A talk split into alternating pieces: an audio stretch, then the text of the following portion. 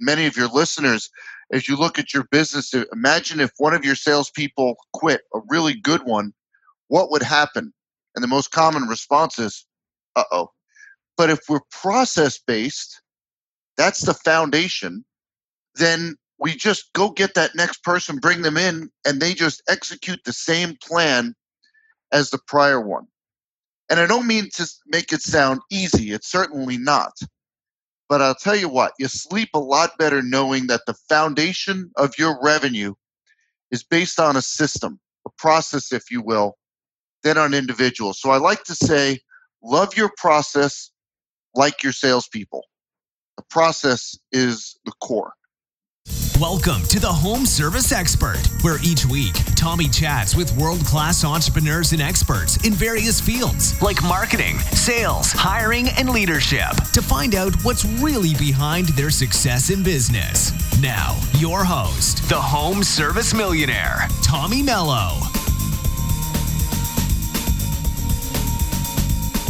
Welcome back to the Home Service Expert. My name is Tommy Mello, and today I have Lee Salz with me. This guy is amazing. I met him several months ago. We were both speaking at an event, and he absolutely murdered it. He's an expert at sales management, entrepreneurship, social media, strategic planning, sales operations, leadership, training, and new business development. He's part of Sales Architect, Sales Management Strategist from 1997 to today, Revenue Accelerator CEO from 2011 till today, Business Journal featured columnist from 2014 till today, Kansas State University National Strategic Selling Institute Program Advisor and Strategy Coach from 2015 till today, Sales Education Foundation Advisory Board member from 2014 till today, He's the CEO of Business Expert Webinars, Sales and Marketing Management Magazine editorial advisory board from 2012 to 2016. He's the author of five best selling books, including Sales Differentiation, 19 Powerful Strategies to Win More Deals at the Prices You Want. A columnist with the Business Journals, serves on an editorial advisory board in Sales Marketing Management Magazine, and is the program advisor at Kansas City University Strategic Selling Institute built the largest, the largest LinkedIn management group. It's called Sales Management Executives with over 315,000 executive members. And he's also been quoted and featured on Wall Street Journal, CNN, New York Times, Dallas Morning News, Selling Power, Sales and Marketing Management, ABC News, MSNBC, and many more. Lee, that is probably the most impressive resume I've ever read. Oh, you're too kind. Thank you. this is awesome, man. So obviously the whole crowd listening right now is is people that generally are in the home service industry. Can tell us a little bit about your journey, your books that you've written. You've done a lot of speaking engagements. Tell us how you got where you're at and a little bit about yourself. Yeah, so I had the uh, privilege of a really cool job right out of college. So I was managing a, a hardcore gym, and one of the members was a banker. And he said, Hey, we just loaned a bunch of money to some muscleheads, and they need you running this chain of clubs. So, right out of college, my first job, I was the executive director of a chain of health clubs in Syracuse, New York. How's that for a cool start? But as much as I love the world of, of health and fitness, I've competed in bodybuilding, competed in powerlifting, there's no money there. So what I really recognized that I loved was sales, marketing, sales management, and had a career of building sales organizations. And my first book came out in 2007 and that became the launching pad for me to go off and do my own thing so i've been providing consulting coaching and keynote speaking since then awesome so you got this sales differentiation, 19 powerful strategies to win more deals.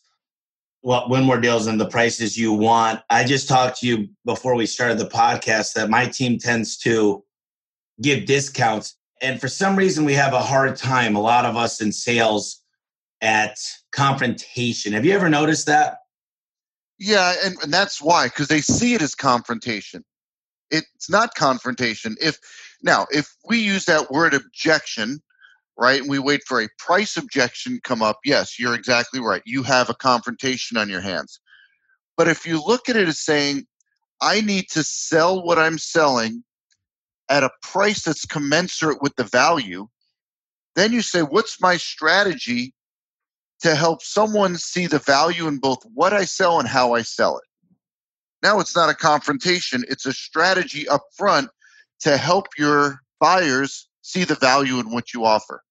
And the price issue only comes up when we haven't done the best job that we can at positioning value commensurate with what we're offering. I agree 100%. And value is such a big thing. I love talking about that.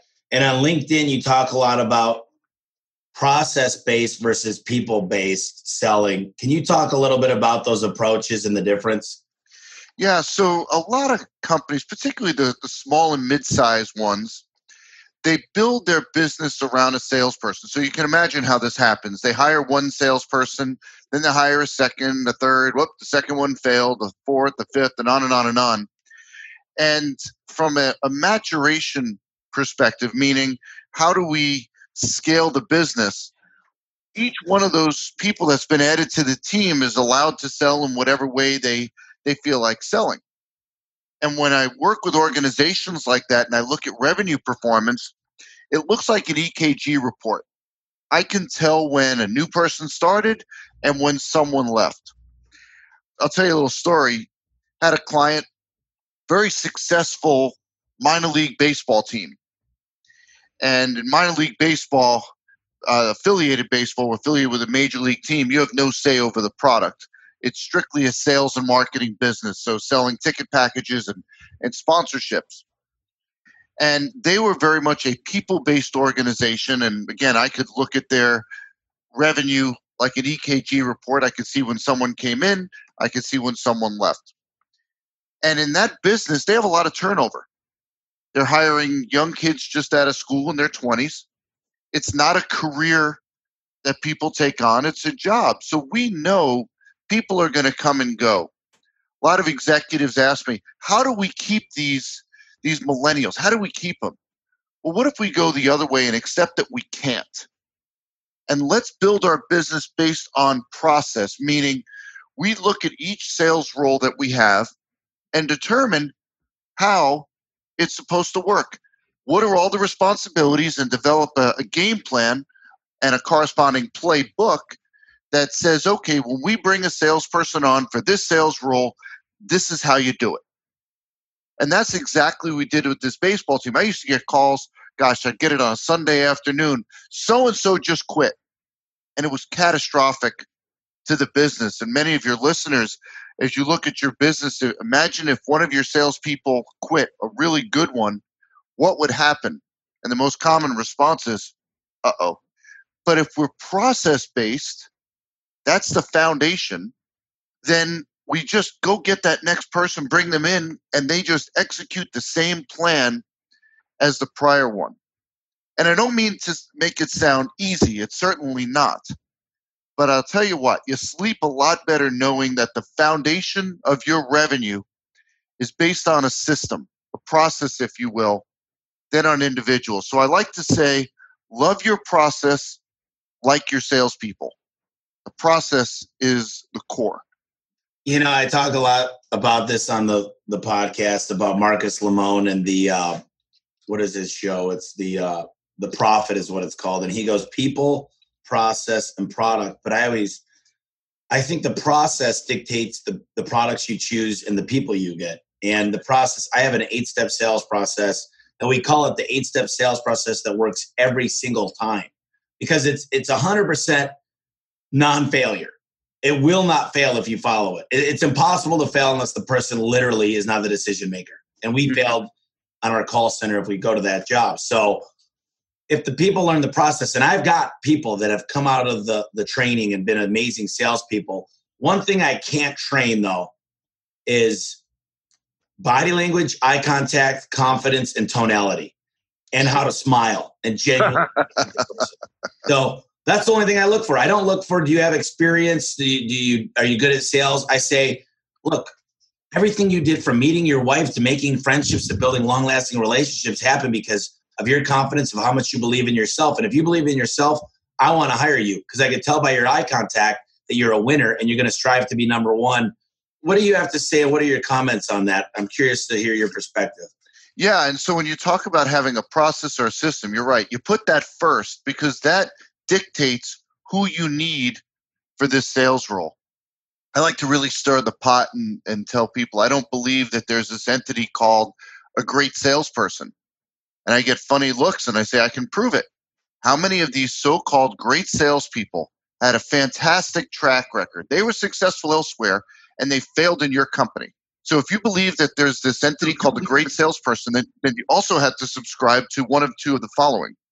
Either this person arrived on your doorstep and completely forgot how to sell, or your company is the worst company to sell for in the history of business. And while that's humorous, what that really calls out is we need to look for the right salespeople who can succeed in this specific sales role. There isn't this general, you can put somebody anywhere and they're going to succeed no matter what. Because you're not hiring those people. Those people are called entrepreneurs. Those aren't the salespeople, the sales talent available to us. Those are entrepreneurs. They're building businesses. But when we talk about salespeople that can be successful in our company, we need to take a 360 degree look at the role and identify what I call performance factors factors that lead to success, failure, and underperformance in that role. Based on those performance factors, that tells us how we evaluate sales talent. Because we're not looking for a great salesperson, we're looking for the ones that match what we feel this role necessitates. So we're looking for the right salesperson who can be great in this sales role in our company. And you'll notice I'm not even saying sell for our company. Companies have different sales roles. They have hunters, they have farmers, inside, outside, all different sales roles. And those factors that lead to success, failure, and underperformance in those roles are different by role, by company. I love that. And I'm just, I'm totally on board. And I hope the people that are listening understand that if you build your company on the people, I always say instead of if somebody gets hit by a bus, I say if someone were to win the lottery, they probably wouldn't stick mm-hmm. around. And what does right. it look like? Try to keep it a little more optimistic. But uh, you know, I got all these questions. So I love sales. First of all, I don't think it's a four-letter word. I think sales is inevitable. It's a part of life. It's everything we do, from building relationships to building success. What's the best way to open up a conversation that increases the likelihood of a successful sale? Meaning when you're prospecting? Uh, I guess. What do you mean? So you, you, had a LinkedIn post. I think it was something about uh, two words troubleshoot sales performance issues. Yes. Um, but what's that kind of going? There, there are two words that are deeply ingrained in our communication style. We use these two words all the time and don't even consider how someone is going to hear them on the other side of the desk. And there are two words that I personally guarantee you turn buyers off. Those two words, I want. So imagine we work so hard to get a meeting, whether it was inbound, outbound, whatever it is, we finally get the meeting. And no sooner do we get to that meeting that we're going to blow it because we're going to use those two words. Because we've been told sales best practice, you set an agenda. So it sounds like this. What I want to do today is ask you some questions about your business, what you've been doing, and what your goals are. If you think about what that message is, I'm here to sell you something. I don't really give a rip about what you want. I'm here for me, myself, and I. But if we propose an agenda, it's now a question. For this to be a good use of your time, what is it you want us to be sure to talk about? Remember the movie uh, Fast Times at Ridgemont High? That scene with Spicoli. Yeah, they, he smoked a lot of weed. Yeah, yeah. Yeah. Well, but you know, there was a scene where he was talking with his teacher, and they were talking about time, and he said, "Well, if you're here and I'm here, doesn't that make it our time?" And that's what we want to be conveying right at that very outset of the meeting. We don't want to come across. I mean, it's so hard to get in front of buyers, and then you turn them off right in that first second by saying what I want to do today. Yep. So you've got 19 strategies on sales differentiation, and I am familiar, but I think a lot of the audience might not know. Tell me a little bit about the concept about sales differentiation. Okay. Well, I'll start at the very beginning where the whole interest that I have in differentiation started. When I was a teenager, I just gotten my driver's license, and a family friend in, in New Jersey had started a new business and he was looking for a driver. And this new business, this is in the 1980s, was a delivery and pickup dry cleaning. So he didn't own any dry cleaning businesses, no stores. He was strictly selling transportation. And I was intrigued by this whole idea of seeing would people pay more because you're going to pay a premium for this for the same exact dry cleaning. And guess what? People were very willing to do it. He kept me very busy driving for him after school. And that created intrigue. I like to describe it as I got pregnant with the idea of differentiation as a teenager, but it wasn't until my late 40s that I was prepared to come out and share it with the world. And I've worked with companies all sizes, all different industries, whether it be selling products, service, technology, B2B, B2C, selling to the government. It doesn't matter what you're selling. At some point, there's going to be a conversation about price. As prospects are trying to justify the price you put in front of them, like we talked about, is the number you put there commensurate with the value they perceive? And salespeople really struggle with that. And that leaves them no choice to drop their price to, to win the deal. So the core objective of sales differentiation strategy is to help salespeople win more deals at the prices that they want. And there's two components to sales differentiation. There's sales differentiation in what you sell and sales differentiation in how you sell. So we look at the what you sell side of the equation. This is understanding what your differentiators are, when they're relevant, to whom they're relevant, and coming up with a strategy to get someone on the other side of that desk as excited about it as you are. Because if you can't get someone on the other side of the desk as excited about it as you are, there's only one conversation you're going to have, and it's going to be price. I'll tell you a little story. I moved to Minnesota about, gosh, a little 15 years ago. And, you know, moving from the East Coast, one of the things I discovered is they don't issue you Minnesota skin. I still have my East Coast skin. And having a, a couple of dogs that go in the backyard to, to do their business, come the winter months, you know, from November to March, even April, I don't pick it up. I just let them go in the backyard and do their thing. And if you're thinking that's disgusting, Tommy, remember the climate where I live, right? We've got, I mean, it's only November 14th, and we've already seen a temperature of four degrees, wind chill minus 10. That was just the other day. So, one of the smartest things that I did was I found a company that does what's called a spring cleanup. So, they come out in the spring and they pick up all the dog poop. And it's always a great day when they do that because it's all gone. My yard is pristine again. But there was always one thing about that service that I didn't care for. They'd pick up all the dog poop and they'd leave giant bags of it on the side of my home, and it was left for me to, to discard. So you can imagine you put these in your garbage cans. Now it starts to thaw, and you can imagine what your garage smells like. So last year, when I called to schedule service, for some reason they were slow in responding. And I got an email from one of their competitors. Who would have thought of this as a competitive business? Offering to provide the same service, same price. I said, well, gee, this isn't rocket science. We'll, we'll use somebody new this year. So I contracted with them. Guy comes out, picks up all the dog poop, and he's leaving. And I said, oh, what are you doing? He says, what do you mean, what am I doing? I'm done. I said, Yes, but you're taking the dog poop. And he says, Yeah, that's what we do. And I said, Oh my gosh, you take the poop. Tommy, it made my day. Note it made my week knowing that I didn't have to deal with that.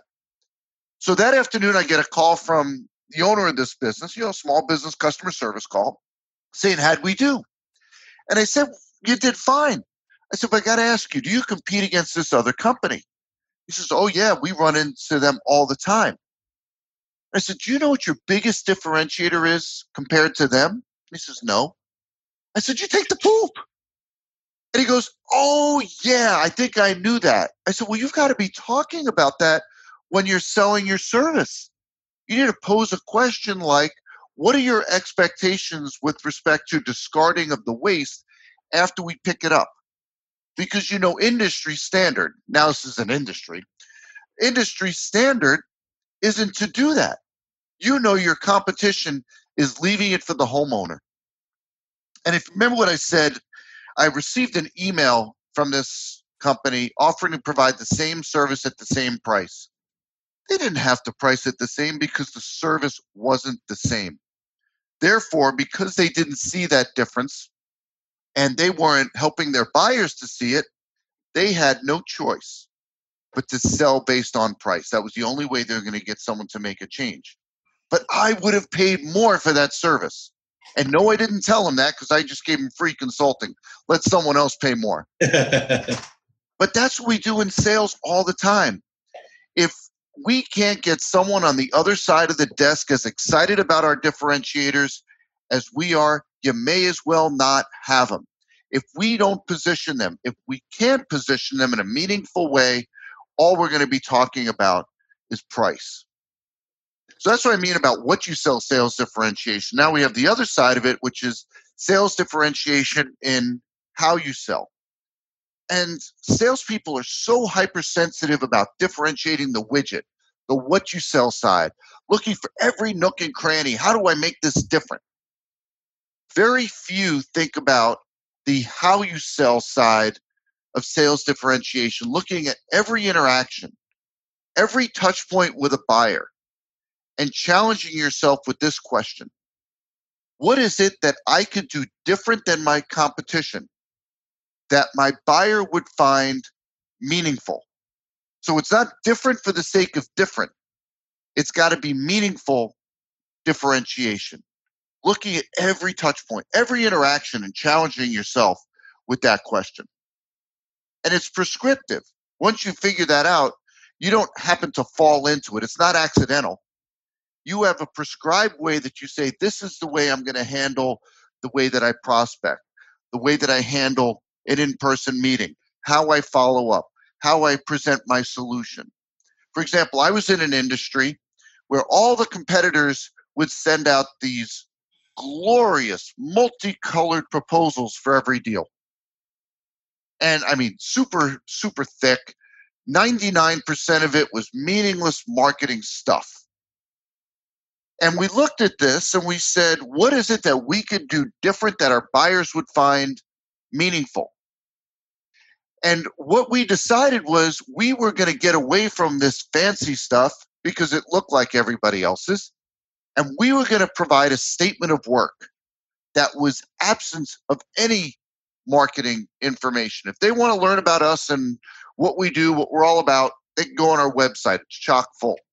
And we even talked about that when we were getting to the point where it was time to put a solution on paper, we positioned why we put together a statement of work where we said, what we're going to do from the conversations we've had here today is we're going to sit with our uh, department heads and put together what we feel is the right solution for you. And we're going to put this together in a document that is not a fancy multicolored marketing document. This is going to be a three to five page statement of work that you can hold in your hands and know exactly what you're getting for the dollars you're investing. So that you could look at this and say, I know exactly what they're going to do, when they're going to do it, how they're going to do it for me, and even share it with others in the organization, completely absent of marketing fluff. And it worked fantastically well Buyers were so appreciative of that. Had nothing to do with differentiating what we were selling. It was strictly in the way that we were selling it. I love it. A lot of people don't like to talk about the process in which you do sales, and they, a lot of people, especially small businesses in the infancy stages, in the E Myth, he talks about infancy, adolescence, and mature. Mm-hmm. For some reason, when we hit that mature stage, it's all about systems and processes, and it changes the whole dynamic of the business. And I just think it's so important. I talk about this all the time. I have a manual for everything. I have a standard operating procedures. I have a checklist. I have a system that gives me the consistent output. And it's so important to think about the system. We ask the same three questions to every customer. This is a beautiful home. How long have you lived here? The next question is, when's the last time you had your garage door looked at? The next question is, tell me exactly what's going on with the garage door. Now, I know what's going on with the garage door. I'm the pro, but I'm getting them to talk and I'm building yeah. rapport and I'm educating you know, I want to kind of divert a little bit here because I got your book right here on my desk, Hire Right, Higher Profits. It's an amazing book. Jeffrey Gitomer, I think I've been on his email list for the last 15 years. Amazing guy. He says it's the best book he's ever read on building a sales team. Tell me a little bit about this because a lot of people listening are trying to figure out how to build a funnel for amazing people. And I love the process, but you still need great people. Give us some tips on what we need to do to really maybe some gold nuggets on how to get these amazing people. Yeah, so Hire Right, Higher Profits is a book that's told with a metaphor. And the metaphor is that we're not hiring salespeople, we're making an investment in revenue. So when you spend money on any of the marketing things that that you spend money on, you're doing it to get a return through revenue. Well, it's the same thing when you bring on a salesperson, right? The sole reason you bring on a salesperson is to get the output of revenue. And so if you were making an investment as you would if it's a trade show or whatever it is that you might be making an investment in to get more revenue, you, in this case, are the sole investor in this salesperson's business. That's the metaphor that the book is is told around this whole idea of a revenue investment. And it talks about, like we talked about uh, a few minutes ago, this idea of before we're going to look at talent, we're going to analyze the role and identify how we get the highest rate of return on it and what would cause this investment to fail. That performance factor discussion that we had a little earlier.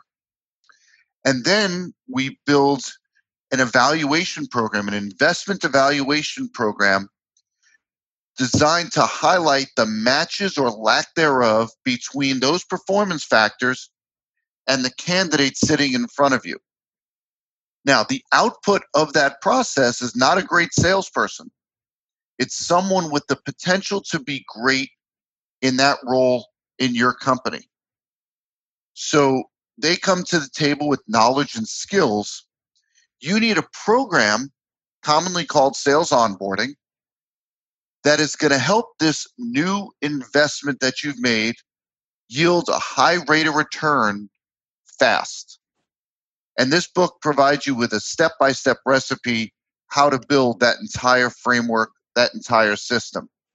One of the common mistakes that I see when we talk about the sales onboarding side is you'll have a bunch of people that sit in a conference room and they say, What are we going to put into that program? And you say, Boy, what's wrong with that question? That seems like you're being thoughtful. Well, if you started from that perspective, you could add content or curriculum forever and still miss the mark. So, my suggestion is you first identify expectations. So imagine you have a salesperson who has successfully completed your sales onboarding program. Well, there's now expectations of that individual because you've just described him as successfully completing your onboarding program. Well, what are those expectations? What is it that you would expect him to know, be able to do, and be able to use on behalf of the company? So, know refers to information like product knowledge. Do is an action like conducting a, a consultation, like a discovery call. And use refers to systems or tools like a CRM or an order management system that you might have. The curriculum that you put in place is a function of the expectations that you have. For each expectation on your list, there has to be a way to develop mastery in it. There's got to be a way that you're going to help them succeed in meeting that expectation for your company. And as a part of onboarding, another common misstep is it's strictly education, strictly training or curriculum. At the end of this onboarding period, there needs to be some level of assessment, an exam, a simulation, what have you, so that this investment, if you will, demonstrates that they have what it takes to be successful in the role. They're ready to go do their thing because you now know that they meet all the expectations that you have of someone in this sales role for your company. Okay, so what is the thing that you do at the end of the training to make sure because I think one of the biggest mistakes that I've seen with training is letting a, a, person out of training because you need them more than you've tested them and you're sure they're going to make a positive impact in the company. So, what's the best way to kind of go through the motions with that to make sure that they're going to be successful? Is there some? So you said kind of a final exam of some sort. How do you? Yeah. How do you build that? Yeah, so I would take a, or create a written exam around your line of products, the competition, the process steps, and make sure that they understand how to execute all of those. And then I would create a simulation. In other words, so you take the, the garage doors that you sell. I'd come up with a realistic but fictitious situation and have someone on your management team play the role of the prospect and see how they do. See, in the absence of that, I'm guessing no one buys garage doors coming to your office. You're going on site. You're going to them, correct? 99% of the time, yep. Right. So if you don't have this step, then how do you know how this person is doing in the field? If you're not going to assess them up front, how are you ever going to find out what they're doing? How are you going to coach and further develop them? So inside your offices, you would have them conduct this just like they were on site with a prospect and see how they do. And until they meet your expectations for effectiveness, they don't get to sell, not at least not by themselves. I love that. I'm such a big fan, and we call it role playing. And I know the guys don't love that, but we talk through things. And I'm like, if you can't do it to me in a safe zone in our training center, how are you going to be able to talk in front of a customer? And See, I don't, and I don't believe in role play. You don't believe in role play. I don't. I believe in skill practice. They're the same it, thing, aren't they? ah, it's packaging, my friend. I role like that.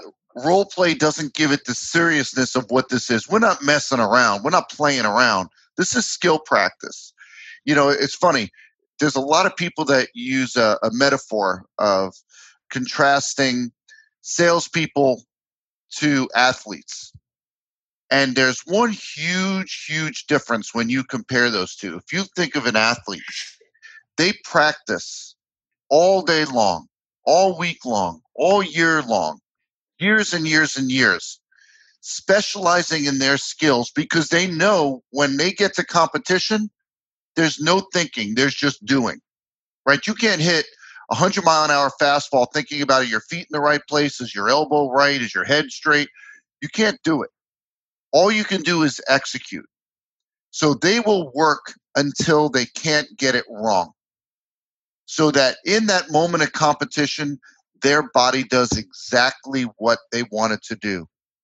Salespeople, they play the game over and over and over again to the business owner's peril because it costs you money to generate leads. And they're just hoping to get better by continuing to play the game. Skill practice gives it the seriousness that this represents, which is it costs money to generate a lead, a lot of it. I have a client the other day, we were talking about it for their inbound sales. It costs them over $300 for every lead.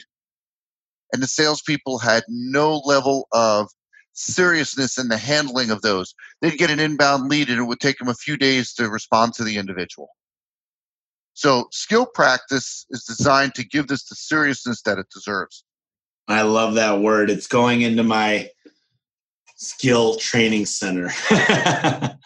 this is a really good question that I have about differentiation because when I talk to companies, and I've consulted hundreds of companies, I said, Well, let me ask you something. Why would I choose you over ABC company? And they say, Well, we're open nights and weekends. We do drug tests. We do background checks. We've got a wrap truck.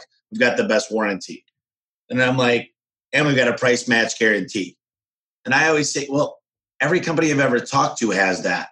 And tell me a little bit about finding out and building something that differentiates you and, and moves you away from the pack. Because some people like to talk about themselves, like you talked about earlier, and say, well, our guys are better trained and, and blah, blah, blah, blah, blah. But I think about Blue Ocean a lot when I talk about this is people don't buy a blender because it slices and dices better. They buy it because they're going to break down those nutrients more and you're going to live longer and have more energy and sleep better. So right. talk to me a little bit about how a company goes about building those differentiation factors. Well, you get better answers than I do. The one that I hear most often is, well, what's different about you? Our people. We have the best people. Yeah. Right? Oh, stop.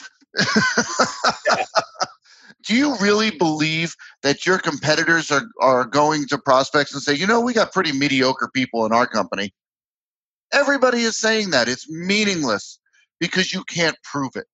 I love in the uh, in the recruiting space they, they say, well, we have the best people.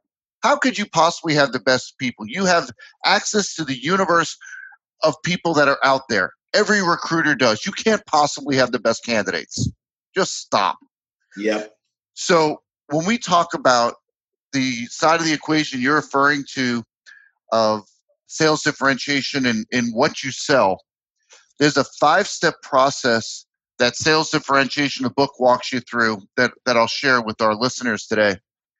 So when you identify a differentiator of yours, the first step is to ask yourself this question Why should a prospect care about that? Why should they care? you feel that you have superior customer service.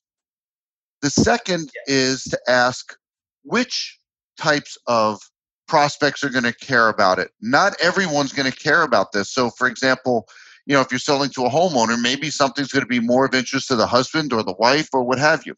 So, you got to figure out who's going to care about what.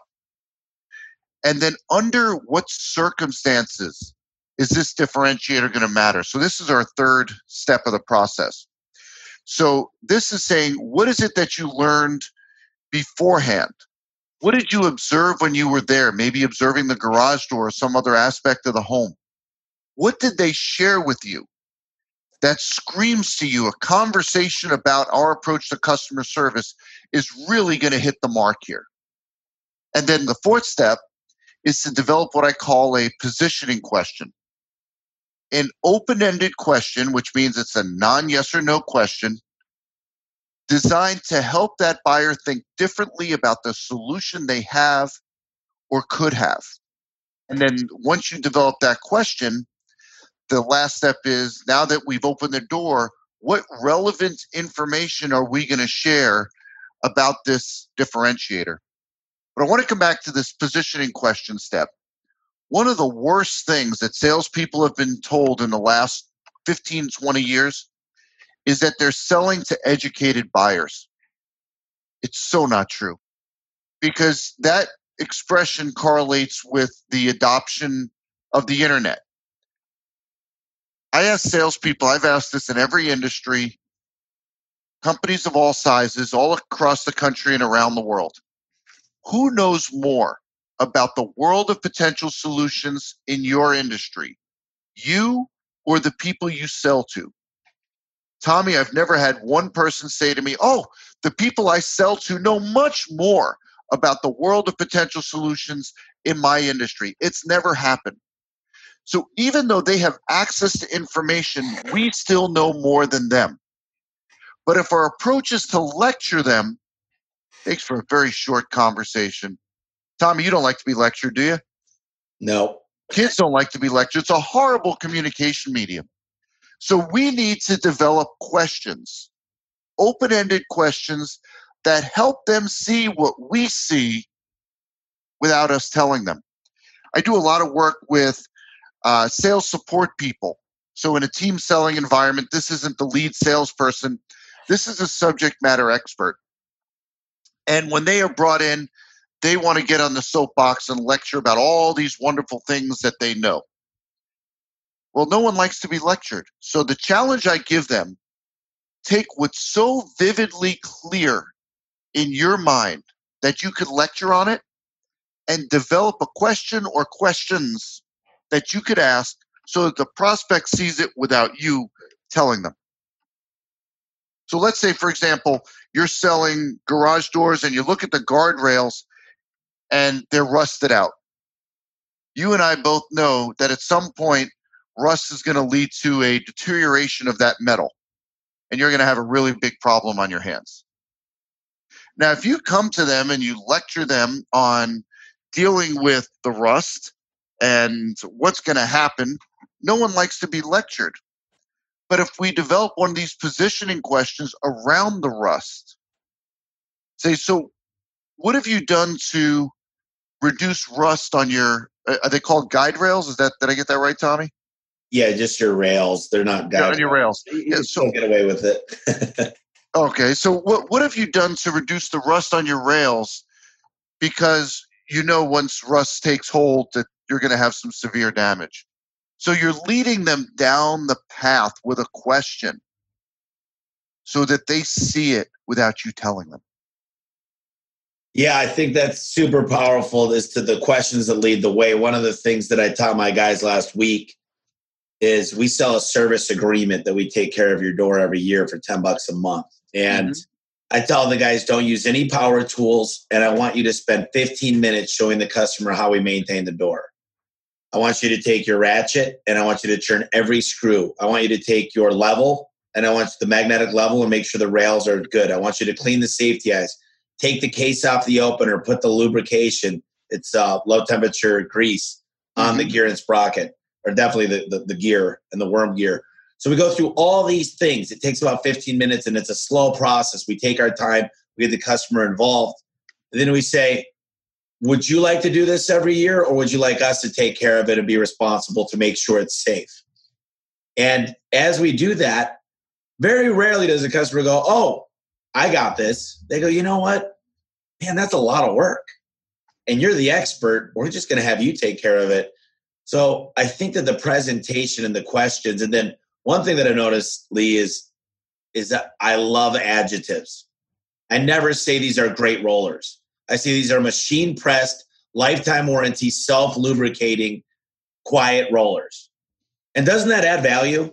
Doesn't that add, like, in my opinion at least, it just sounds so much better when it sounds like pristine.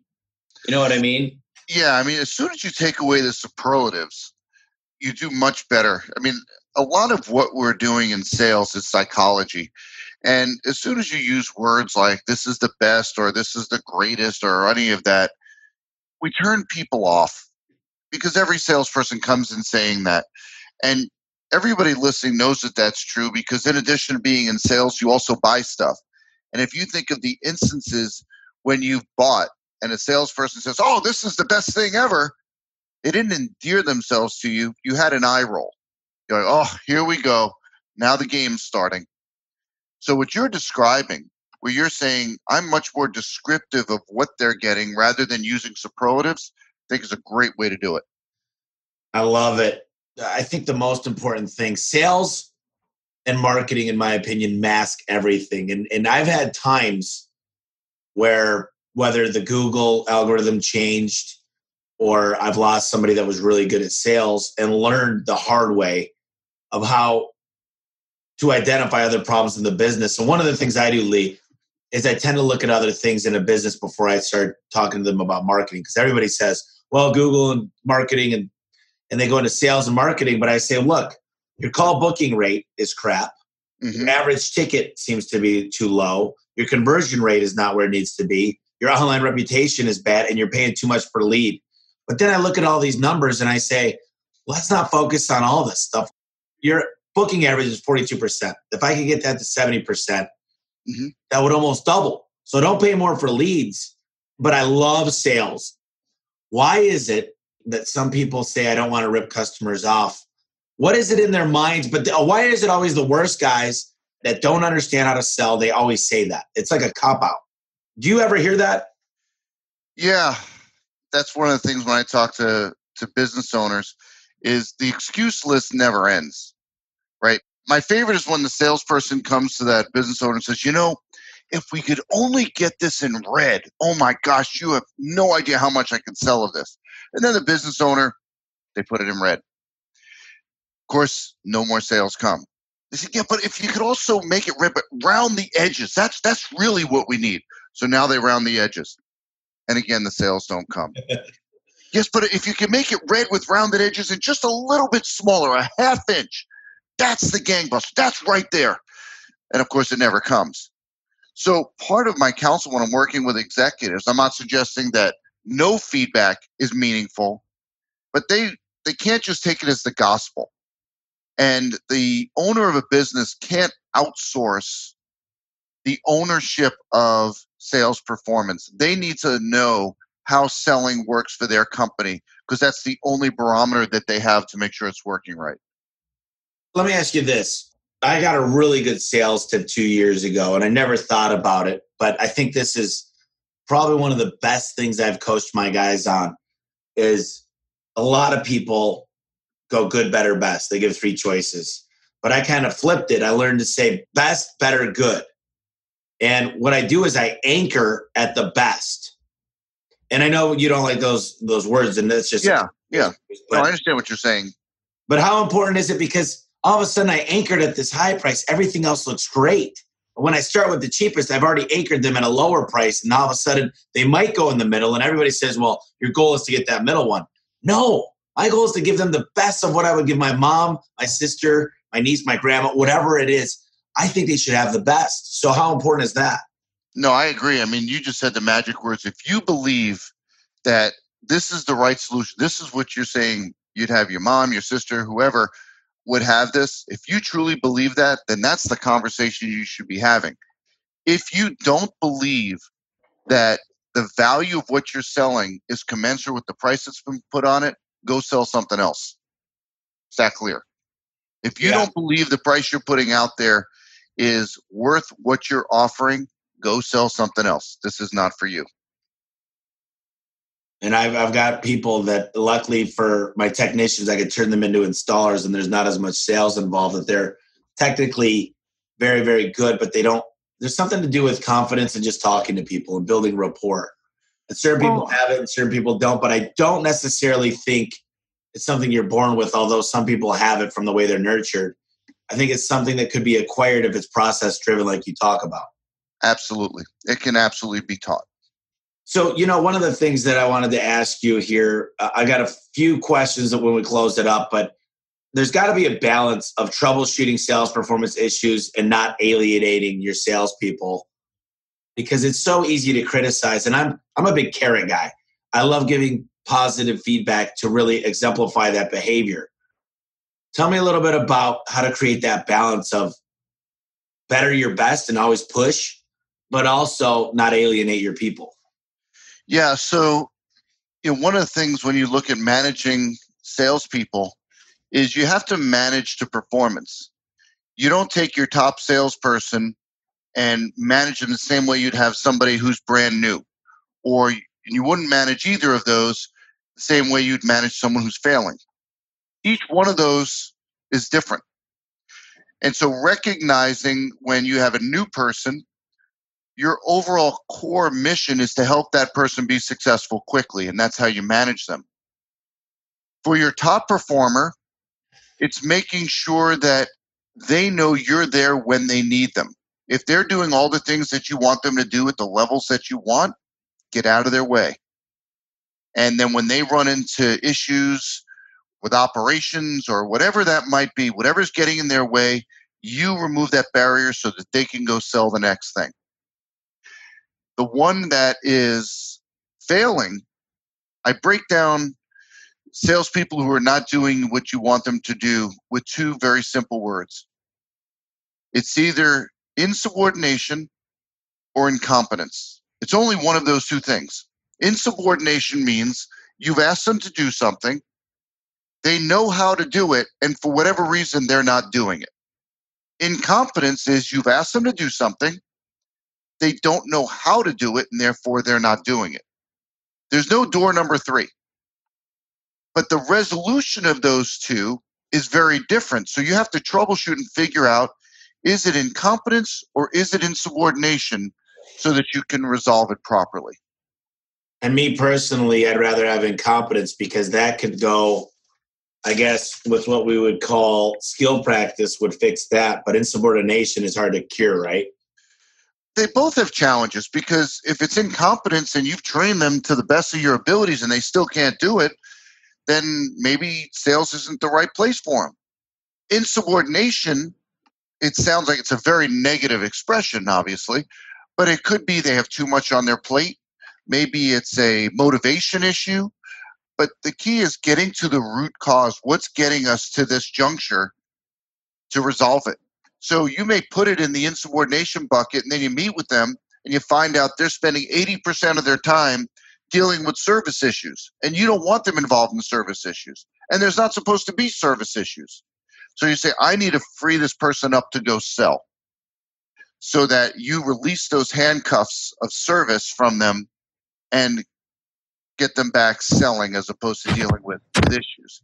But again the root cause is they know what you've asked them to do they know how to do it but they're not doing it and you needed to figure out why so I think you're the first guy I've had on the podcast to really take a deep dive into sales. And, you know, I think a lot of people, they don't understand in their mind the value they bring. They don't understand the outcome of what they deliver.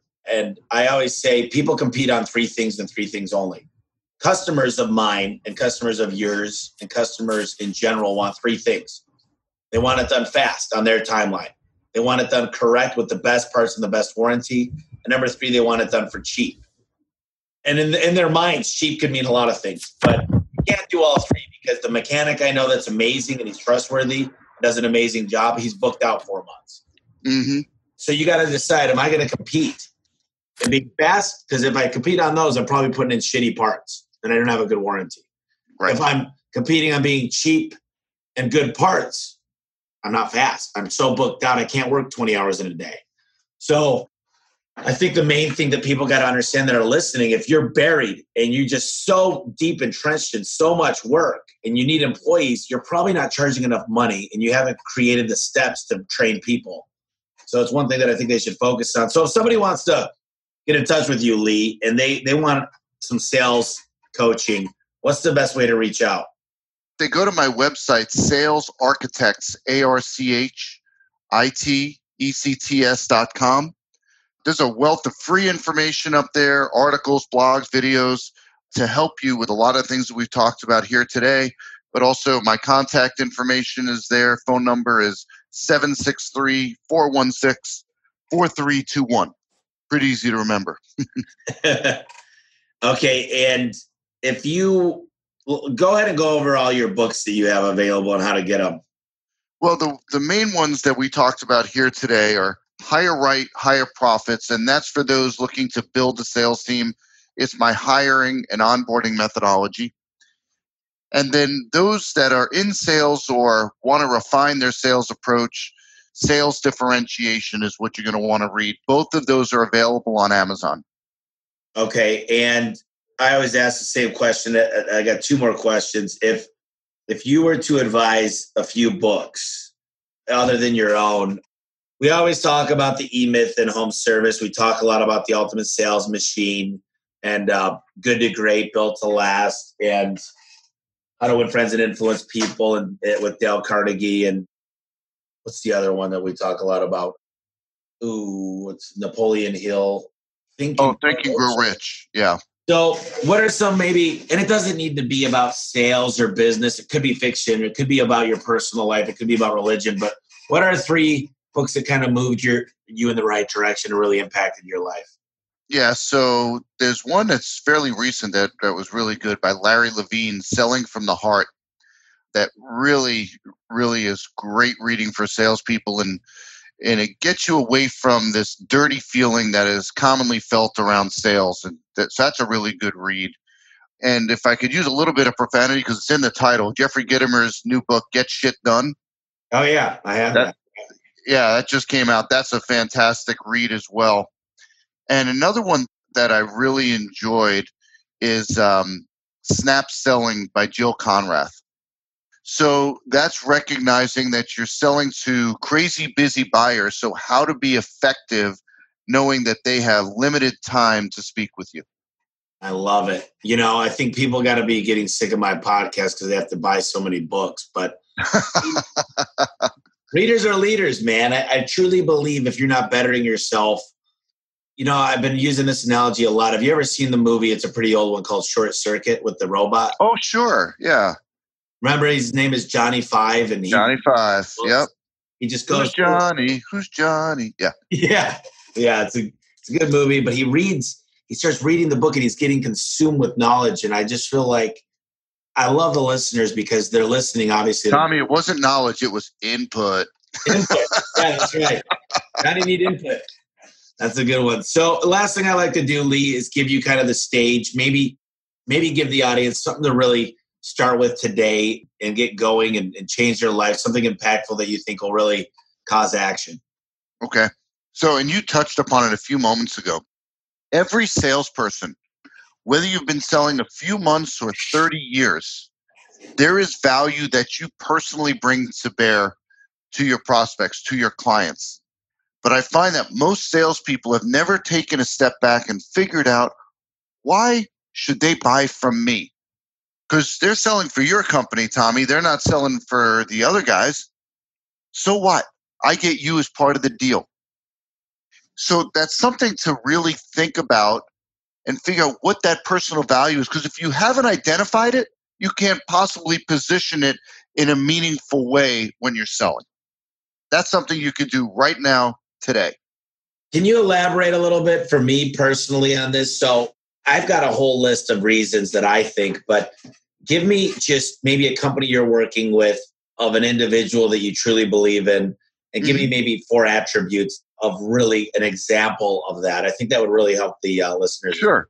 So the first one is to become an expert in your industry because remember I said a little while ago, people don't know how to buy what you're selling. They need your help. So you should know what's out there, what's available to them and help them see that you have the right solution for them. So having that knowledge and guiding them through so they make an informed buying decision and they believe that they've made an informed buying decision. Another one is to be genuine. And gosh, I wish I could teach that. I'd be a billionaire if I could teach you how to be genuine. You either you are or you're not. And when I say being genuine, whatever is most important to your prospects and clients, it's just as important to you. And coming across that you care, that you care about whatever is most important to them goes a long way.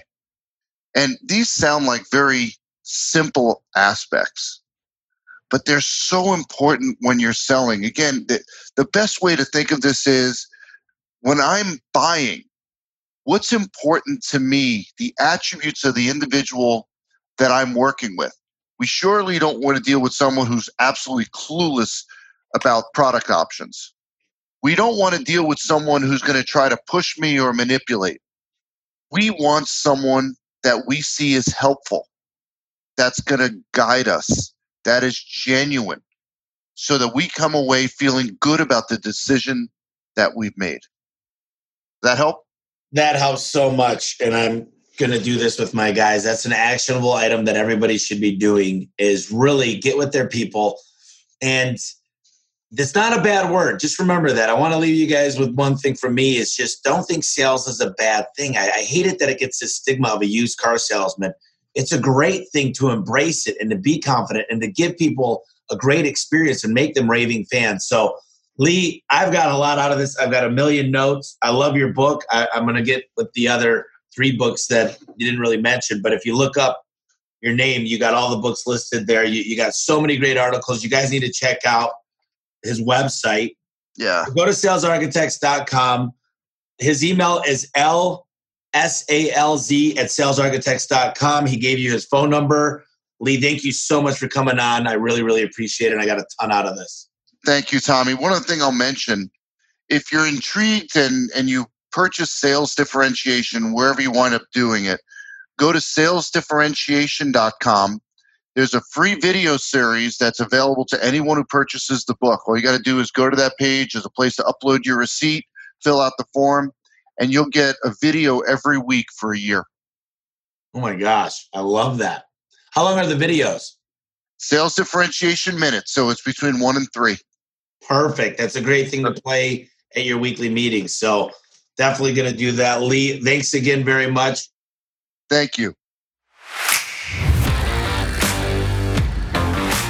Hey, I just wanted to take a quick minute and thank you for listening to the podcast. You know, most people don't understand this, but the way that the podcast has grown is when people subscribe and they leave a review. So if you would please, please, please, why it's top of mind, take a quick minute to subscribe and leave a quick review. It'll help me out so much if you just took a little bit of time right now I can't tell you enough how much I appreciate the listeners and the feedback. And also, when you subscribe, what I'm going to do is let you know the next guest coming on the podcast.